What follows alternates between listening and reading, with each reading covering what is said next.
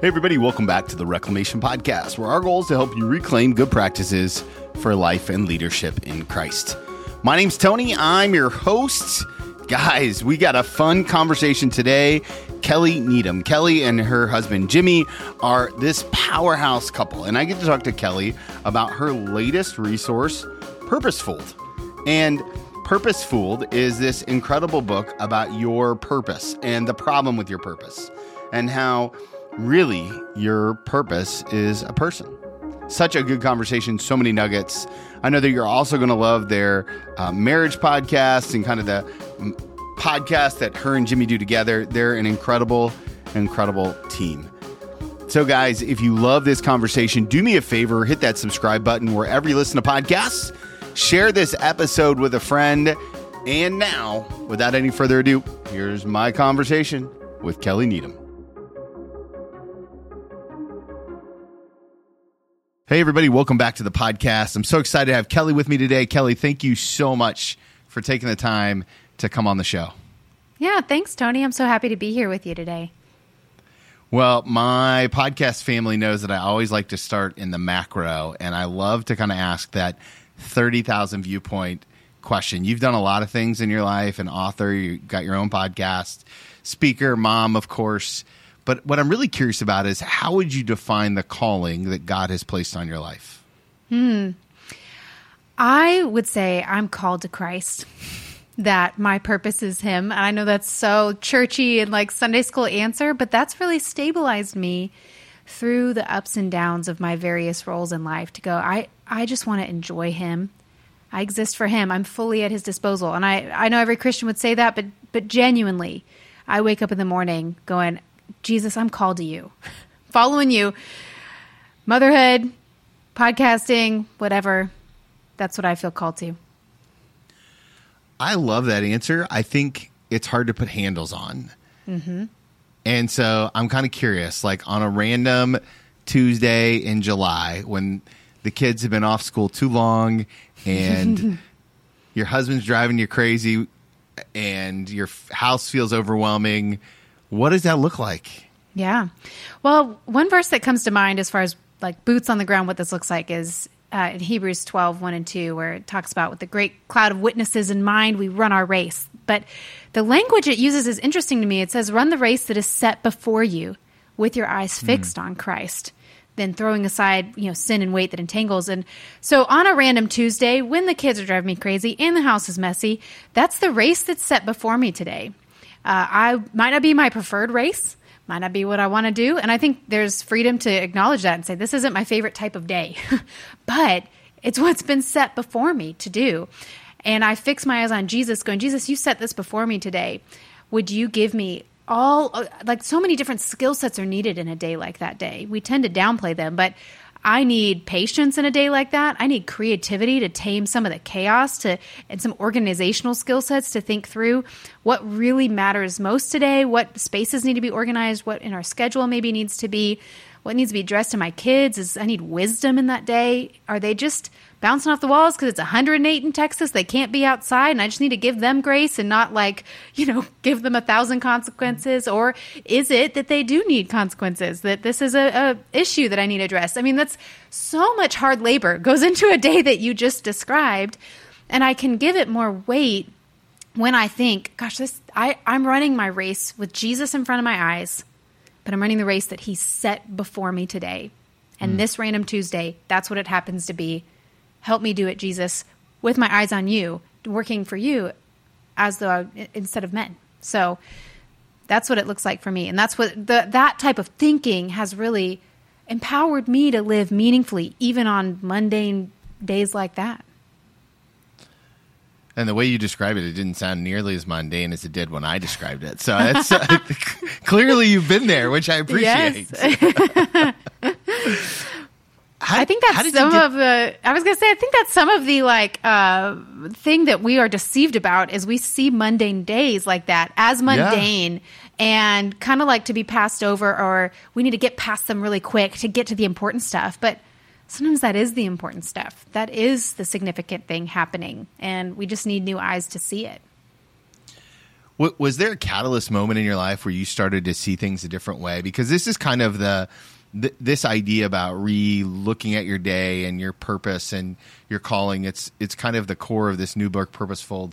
And um, but when did this thinking process, this kind of shift, and like, hey, I live to serve for the Lord. When did that start in you, and, and how did you get there? Yeah. Um, it actually started in my 20s, my early 20s. You know, I grew up with big dreams in my heart. I'm going to go do great things for God and thought I'd be single forever and be like an overseas missionary or something like that. But then I got married when I was 20 and to a really godly man. And early on in that relationship, we had a major curveball. He was offered a spot on a record label in Nashville. Mm. And so all of a sudden, my 20s are I'm married to a superstar Christian singer guy, and we're on tour together, and we're, you know, doing all these cool things, except he's doing the cool things. And I'm running all the behind the scenes stuff. I became essentially the merch manager, tour manager. I organized flights and travels, found Sharpies so that he could sign CDs. And I took pictures of people who were like, he changed my life. And, you know, I'm sitting there going, man, my what I'm doing doesn't feel significant like what my husband is doing. And I kind of felt sidelined. I felt benched a little bit. Like, mm. what what really do I have to offer the world? I feel like I have more to offer than just training people how to use a credit card machine, you know, at the merch table. And I began to wrestle with these ideas then um, as I found myself kind of grasping for any type of significant activity that I could get my hands on. And really still feeling enslaved. And and um, it was in that wrestle that I began to kind of realize I think I have some of my definitions wrong about how I understand what is meaningful, what's significant in activity. Because the Apostle Paul looks at his people and says, "Whatever you do." You eat, drink, or sleep. I mean, those are the most basic, boring, mundane things ever eating and drinking. Do it for the glory of God, that He would, He's elevating all of our activity to a huge hugely weighty moment. And what I was doing was devaluing all those moments of activity because they just didn't look quite as cool as what my husband was doing. Did you get to that shift on your own? Did did someone pour into you along the way? Because I, I think as I as I hear you talk about your relationship with the Lord, there's probably somebody who's listening that's like, "Oh God, I want that depth. You know, I want that depth with Him, and I want to be that that thoughtful about it." But I can't even get to church on time, and I don't know, you know, like all the things. How, yeah. how did you get there? Well, I would say a huge moment was um, time I spent with uh, my husband. and I spent with a couple in our lives that, um, by all intents and purposes, like no one would know who they are, right? Um, but really godly people had six kids they were raising at the time, and we would go over to lunch at their house and we would stay there and just linger for like three or four hours. And just to get to watch this woman in my life live um, with a sense of weightiness about everything she did. Mm. and she didn't teach me. She didn't sit down with me and go, Kelly, uh, this is how you do it. You know, like this matters and that. There was no um, curriculum. I was just in her ecosystem, watching her live with a sense of contentment, even though uh, what she was doing is not anything that would be posted online or seen as significant. She was hosting people in her home, having uh, patience with her kids, taking as seriously those things as attending church, as doing other more notable things. And over time, just my exposure to that and watching that, she became someone that I remember thinking, I want to live like that. I don't think I even had words to say that, like, what exactly that meant, besides that mm. she lived with such meaning and purpose in those moments. And I wanted that. And I think that kind of speaks to the power of discipleship, even. I think discipleship at its core is come on with me, right? It's life yeah. on life. Do this with me. Uh, she modeled that for me and modeled a type of freedom that I didn't have. You know, I'd watch her live with vibrancy and freedom, and here I am in this space on uh, on the road and in tour life, and I'm just all angsty and mad that I don't have something cool to do. Um, I have no sense of the value of what's set before me. There are people in front of me, caterers and sound engineers. They're maybe not the people my husband's ministering to on the stage, but there are people God's setting in front of me. And I can't even see them or care about them because I'm so obsessed with having something unique to do that like makes me the star of the show. But I think it was very ordinary men and women in my life I got to spend time with that really helped me see there was an error in my way of thinking. It was, it was helping me kind of catch wind of that so that I could address it with the Lord. I often think of Matthew 4:19 when Jesus says come follow me. Right? Like it's that whole like come do life with me kind of mentality. Mm-hmm. Um, so now that you've experienced one side of it, are, how how do you make time and space for younger couples in your journey now? Yeah. Well, um, that's changed and ebbed and flowed in every season of our life. You know, we have a little baby right now uh, who's 10 months old. So this past season hasn't had quite as much of that as we've been in the, like, you know, survive that stage. But we actually led a college group for about eight years at our church. And what a wonderful way it was for us to get young couples into our life. But then we're often trying to find ways to just have people over for dinner and model the same thing, to set aside a whole afternoon and evening I think that was what was so helpful for us is we would spend hours in the home of mm. somebody else, not just like, okay, your 2-hour window's done, we'll see you later. It was lingering. We got to watch them parent, we got to watch them have conversations. And so we're actually really intentional with people we're letting into our life to not just uh, do the cool things like put on a good face, but if a kid's acting up, it's like, I'm going to address it while this young person's here because that's part of discipleship. Um, we once had a young college student who needed a place to stay for a couple of weeks, and so we ha- let her stay in our guest room. And Jimmy and I got into an argument uh, in the common area. So she was downstairs reading a book, and we kind of, you know, had that miscommuni- miscommunication happen, and both of us. Without really, it's like an unspoken rule, but we just knew, oh, we're going to have it out right here in front of her because uh, we knew this girl to be somebody who had really unhealthy patterns modeled in her home of how to deal with conflict. And so we're just one room over, clear earshot, working through our problem, whatever it is. And later I found out she was so uncomfortable. She was worried we didn't know she was in the room. Um, we absolutely did. We actually, once we kind of resolved it, uh, talked with her about something different. But to us, that was like, you need to see how people who are trying to follow Jesus do these things. And you don't mm. see it unless you let people in to see put the good things and like the not good things in your space. And it's uncomfortable and costly of your time, but I think that lingering time with people really makes a difference. One of the things that I appreciate about your story is that you do so much with Jimmy, your husband. Mm-hmm. And actually, the, the dedication to this book is for Jimmy, without whom this book would not exist. And I'm wondering if you could just tell us your love story, married at 20, in. I love a good love story. I'm a hopeless romantic. So fill us in on all the details. Yeah. Um, well, it is a fun story with a lot of twists and turns, and we we actually just talked about it on our own podcast because it's been so windy. Um, we really did have that curveball early on. With uh, we got married and we're on the road, and honestly, it was rough because I was not ready for being sidekick Kelly to this cool new thing. And I don't think I realized how hard that would be for me, how much of my pride it would expose until I was there.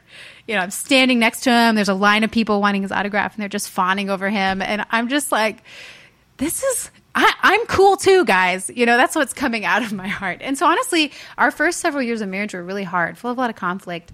Um, and then later on to that, we experienced uh, several miscarriages in a row several divorces of friends and family. And so our beginning of our journey was just steeped in a lot of hard. And without good counselors and, and good people in our life, like that couple I mentioned, to stick in it with us, uh, who knows where we'd be. But we worked through it by the grace of God. And God granted me a lot of humility and repentance in that season, which was mm. uh, such a gift.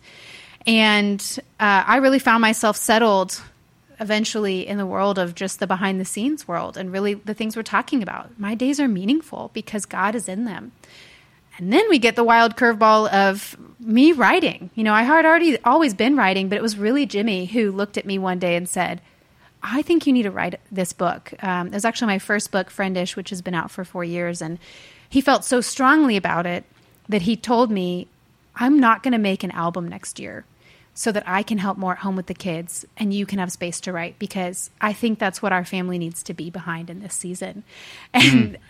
that was, I mean, every year since we had been married, right, was an album about every year. He's just cranking them out because that's his passion. And um, it was a huge gift to me that he did that.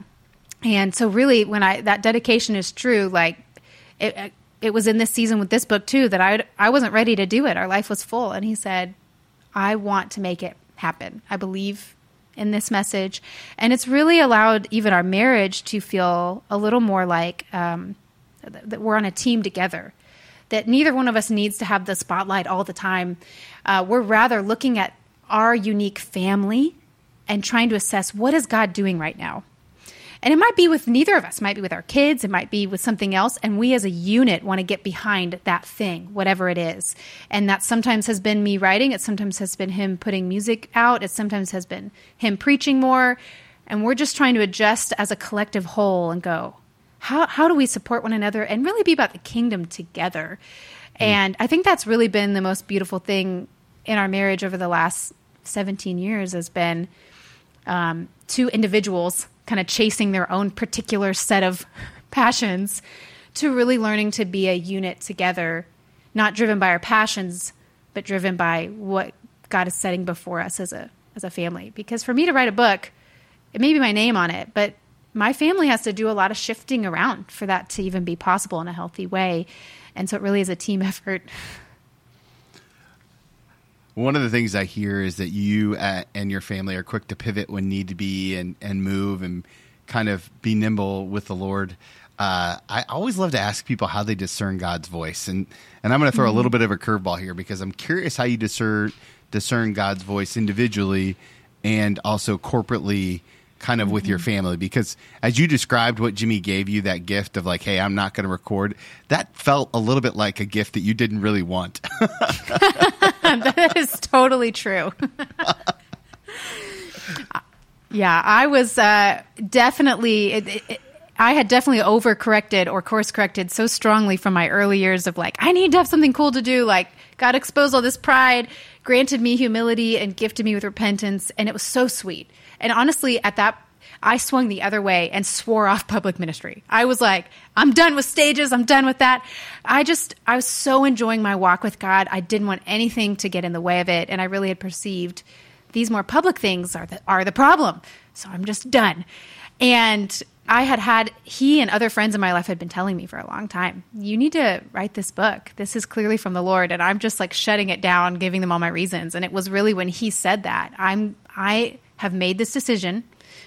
I'm going to help more around the house so you can do this. That I remember thinking, God, you really want me to do this. You know, mm. that really was kind of the linchpin moment for me of of really feeling a sense of this is a work God has set before me. And so, like to get to your question, how do you discern the voice of the Lord?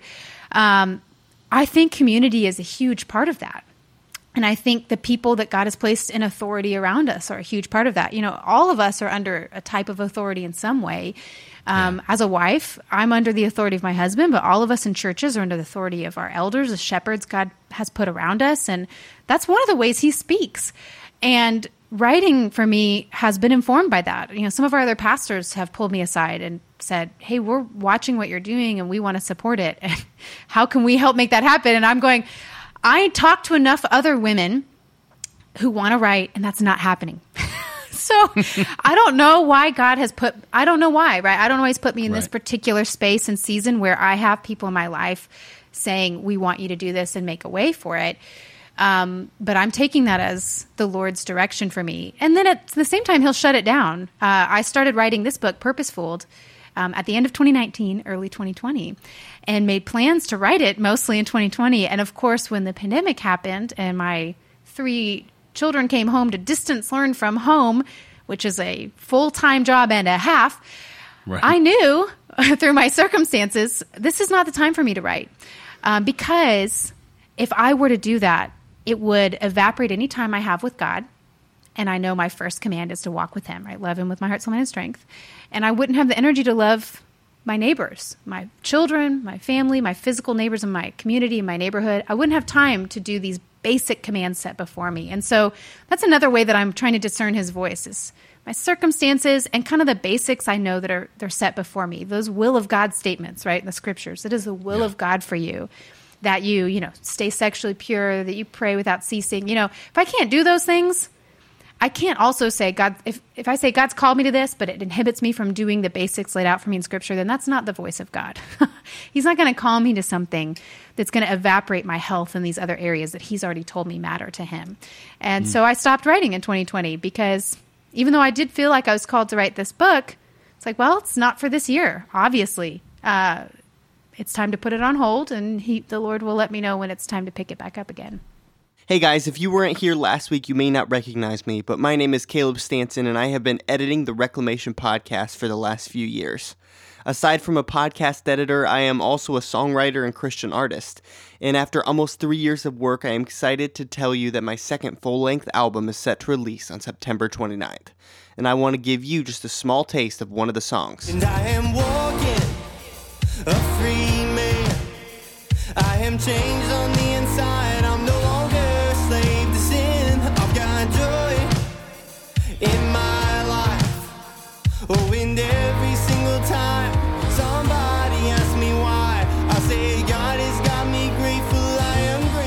If you like what you heard and you love Christian music, I hope you'll check out my album titled The Good Life on September 29th.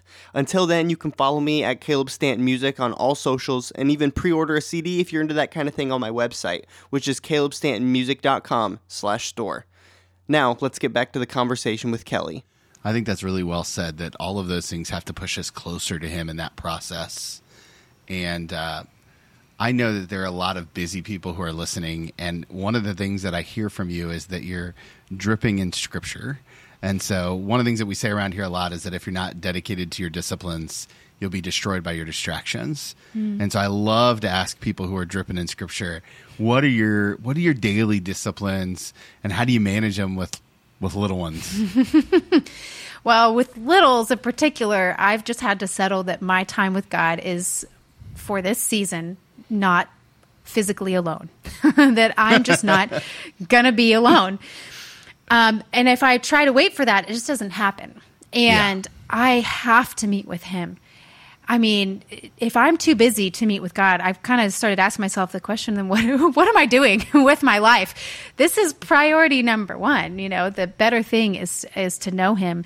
Uh, that's what Jesus did and what He accomplished primarily. So, um, I have had to settle for a type of communion with God that maybe isn't my preference. So that for me is mostly on the couch in the mornings while most of the children are awake and interrupting. And I'm having to train them in those moments. Hey, mom's reading her Bible. I'm trying to talk with Jesus. The same way that we would train our kids if we had a guest over that we were having a conversation with at the couch, you know, we're oh, talking. Sure. Yeah. They interrupt and we teach them. You can't do that. I'm talking with somebody and I'm trying to teach my kids just because you can't see the Lord doesn't mean I'm not talking to him, that he's not real and worthy of the same amount of respect. And so, mom's having a conversation with the Lord. Just wait. Go play. I, I'm, I'm, yeah, you can be hungry for five more minutes. You're going to be fine. Um, so, I've had to about every quarter of the year, about once a quarter, I'm reassessing how I'm meeting with God because mm. school's about to start. So that's going to totally change that. I probably am not going to have my time with the Lord before they go to school because it's such a busy flurry of activity, but it'll probably happen once I drop them off and get home. But there's again, there's discipline to that, right? It's easy at that moment to pop open the computer and be like, it's time to respond to the emails. It's like for me, it's got to be no, that's that is my my time to meet with him. And I always plan a backup time as well. so I plan in every quarter like a preferred time and a backup time because without fail, something is going to happen one day. And so my backup time will be, you know, when the baby goes to sleep, nap time, or, you know, before I go to bed. And that's really helped me have a consistent um, moment where I'm meeting with, with the Lord day in, day out. You and your husband both seem very creative to me. Like as I as I kind of dove into your lives a little bit, internet stalked you. I guess is the right way to say it. Um, yeah how did the how did the creative process come together for you on this? Because, and for those of you who haven't looked at the book yet, it, it kind of takes us through different sections. Our purpose problem, uh, your purpose is a person, great in Him, seen by Him, impactful through Him, irreplaceable because of Him, non-obsessed verbs, and uh, this kind of journey through the process. How, how, did you put that together? And what I'm really curious is, did you did you have to write it in order? Like, talk me through the creative process, mostly because I'm I'm just really curious about it. Yeah. Um, man, I did not write it in order. so I learned that from my first book. I tried to write it in order, and then in the last moment, I like put section. I put chapter five as chapter one, and it all just moved around. And I felt more freedom uh, this time to just write uh, what I could when I could, and just re- remember good editors and good people who read and give you feedback are going to help me make sense of it at the end. But one of the um, the things that I've realized is very important for me, and I think for most creatives, is creativity has to come from rest. Uh, you can't. It's almost impossible to run real hard, have a hard stop. Okay, now I'm going to do, you know, three hours of writing after I've been in a flurry of activity. That first part of my writing time is almost always just whew, decompressing, decompressing from just kind of a busy, hectic day or morning.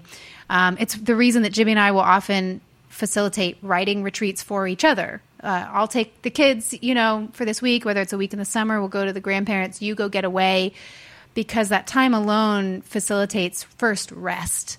And I usually on a writing retreat need a whole 24 hours of not doing anything because as a mom with a bunch of kids, my brain is just busy.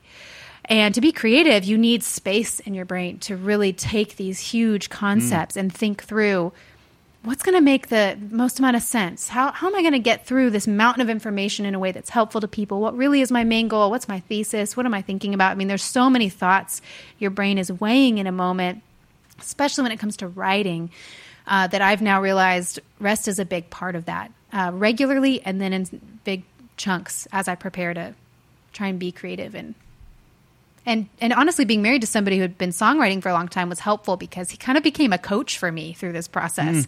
Because mm. i would sit down at a writing retreat and feel bad that i'm wasting time. Like you're, you're doing so much to help with the kids. Like i feel bad that i didn't write any words today. And he would talk to me and go kelly you need a whole day to rest before you can write. Because he had experienced that trying to write songs and now writing sermons. He knew from experience you need that rest. That's part of the process. And so enjoy it. Take a nap read a novel, and get get to it tomorrow. You're going to be better for it, and the work is going to be better for it. And so that was a, that was hard for me. I'm very much a doer, very task oriented. But he really was a good uh, coach for me through both these books of writing. When do you think we started to get off course when it came to our purpose? Right? Because I, you know, kind of one of the uh, kind of ideas of the the book is that this you know that we've got a, a, purpose problem and and kind of our purpose has become our identity instead of our identity in Christ. And of course I'm mm-hmm. oversimplifying everything but when do you think that we kind of like when did we go awry? Yeah. Well I think it's an age old problem. I don't know if it's necessarily um, a new problem to our current generation though it is definitely taking on a new form with social media and technology. But I think our problem is uh, that we tend to define our purpose by what we do. Uh, when yeah. we think my purpose is blank, we put a verb in that space. My purpose is writing. My purpose is pastoring. My purpose is whatever. Most of us are going to put a verb in that space. And that's very problematic because uh, it's going to hinder us um, with changes of seasons, when maybe we have to become a caregiver to a parent or a child, when maybe we get sick ourselves and we can't do the things we once did. It's a problem for uh, the disabled community who is not able to do the thing. It, it, it, essentially is a position of privilege to say my purpose is blank or that I get to hmm. decide mm. what it is. Um, there's plenty of believers around the world who don't have any option about what they're going to do for a living or with their lives because of all sorts of circumstances of poverty or war. So, putting a verb in that place, I think, is problematic. Uh, I think the scriptures, when we really search them to go, what is our purpose? Um, our purpose is not a verb, but a noun. Our purpose is a person. Mm. So Isaiah 43 will say it this way God, who made us, is talking about these people who created and says, I made you for myself. and in another place in that same chapter, he'll say, I made you for my glory that you exist. When we talk about something's purpose, we're talking about its function, what it exists for. A coffee cup's purpose is to hold hot liquid um, so that you can drink it. You know, a fridge's purpose is to keep things cold. And so when we think about our purpose, we have to look to our creator the same way we'd have to look to the instruction manual on any other thing to discern what its purpose is. And when we look at God's instruction manual for us, our purpose is Him. That's why in mm. Genesis 1:27 says when he made us, he made us in his image, that we by our very nature are reflectors of him. Our very existence is tied to his and that means even if in my old age I suffer a stroke and I'm bedridden, I can't speak, I can't do anything but receive care from others, I have no less purpose in that moment because I reflect him by my just existence, by my very breathing, and as a believer, by my uh, thankfulness and prayerfulness and all other sorts of things. And so I can live with purpose and meaning even when I'm just laying in a bed not accomplishing anything by the world's standards. And that I think is what frees us to actually, when we are able bodied, to work hard for Him because the work no longer is what defines us. Hmm. It's something that we can do and not do and be okay in both days. We can take a Sabbath rest and we can work hard one day, and both days are full of purpose because God is in them both and we reflect Him in both. And that's what He made us for. I think there's a lot of listeners, leaders who are listening right now who are going, man, I, I want that in my life. I, I, I need that. Like, because, you know, there's so much burden that comes with leadership and, mm-hmm. and work and pastors and CEOs alike. Um, aside from going into their next, you, you, know, annual review and putting down that their yearly goal is to just be obedient to the Lord, right? Which would be great. Like I'm, I'm here for that. Like my 90 yep. day goals, do whatever the Lord says. Um, h- how do we live in the tension of, of clearly a world that may not 100% be on board, but yet we want to reflect Christ and still do good work and and wrestle with not be worry about being known, but also we don't want to you know fade away into nothingness. You, you know, there's just so much tension in it. Yeah, there's a lot of tension, and you know, I think that by believing the truth that we're made for a person doesn't ever and shouldn't ever equal a life of doing nothing. Yeah. we don't see that anywhere in the scriptures. We actually see Jesus, you know, tell us to consider the things entrusted to us, right? When the parable of the talents, we're called to consider what things have been entrusted to us and to utilize them to produce a greater return. But the question is, how do you define the talents that are entrusted and how do you define the return?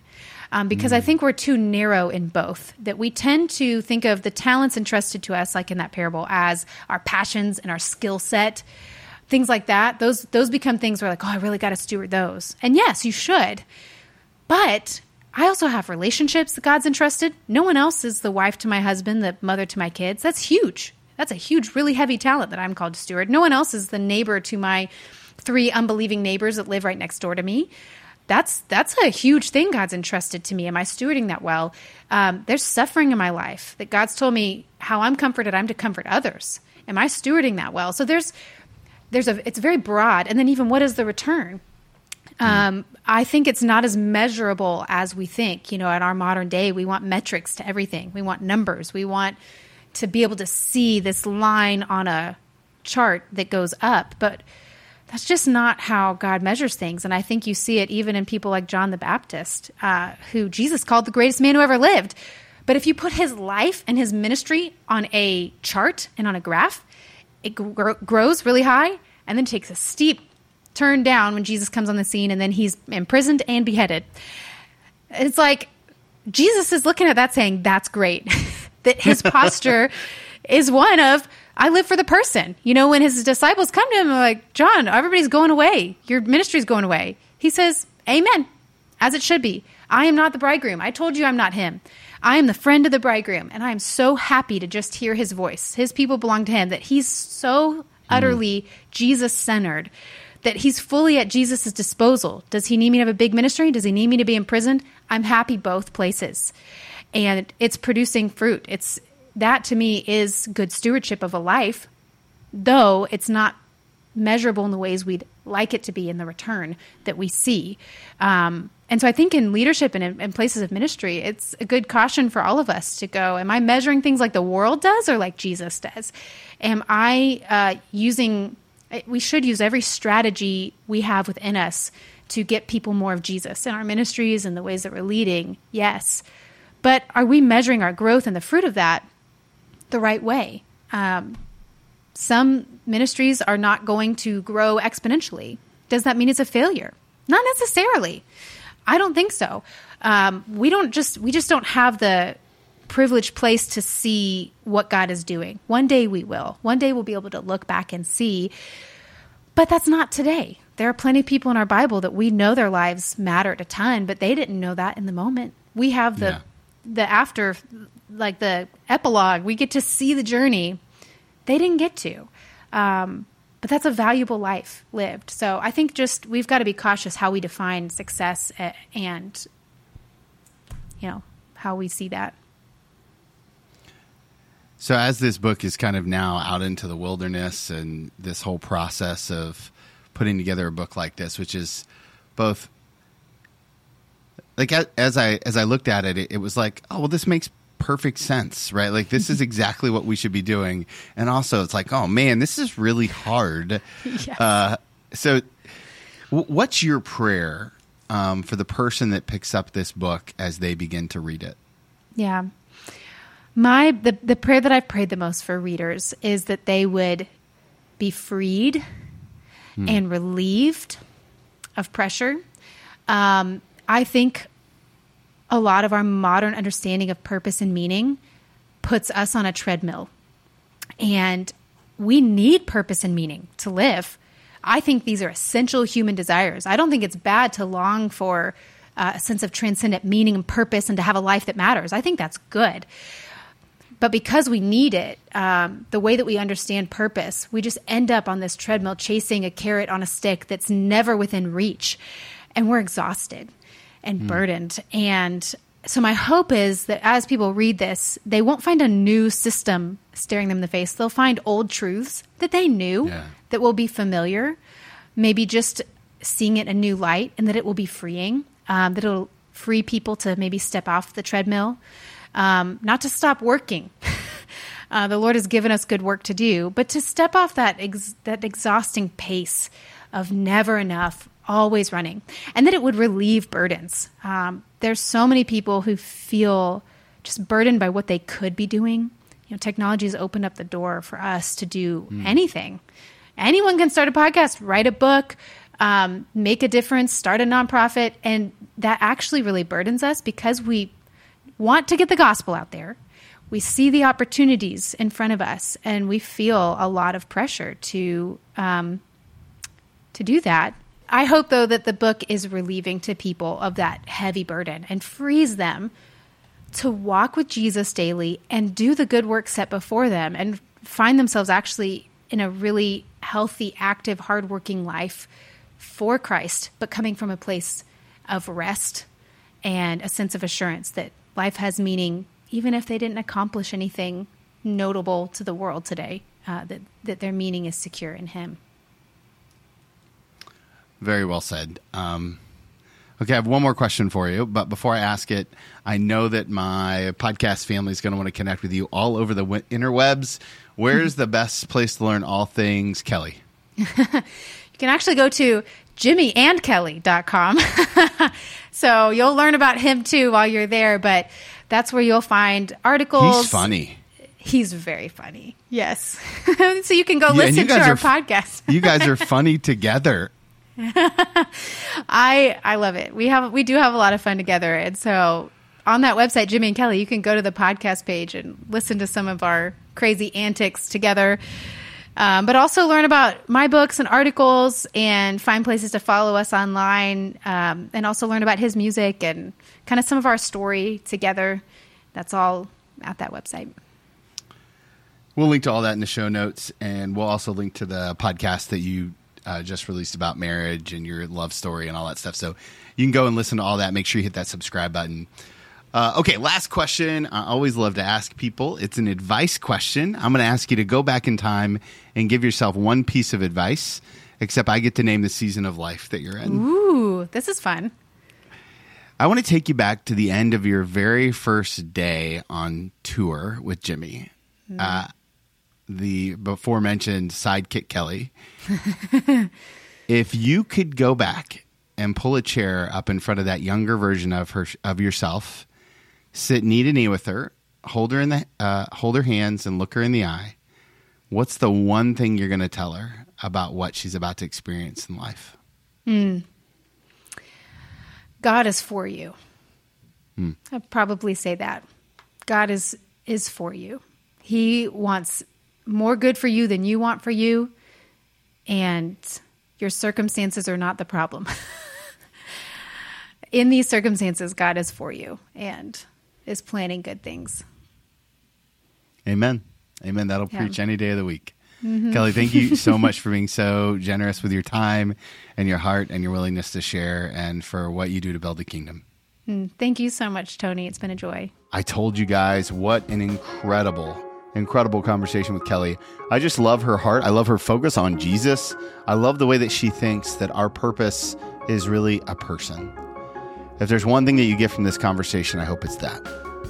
Hey, I'm praying for you guys. Uh, do me a favor, show your appreciation by sharing this podcast with a friend, maybe somebody who is struggling with their purpose.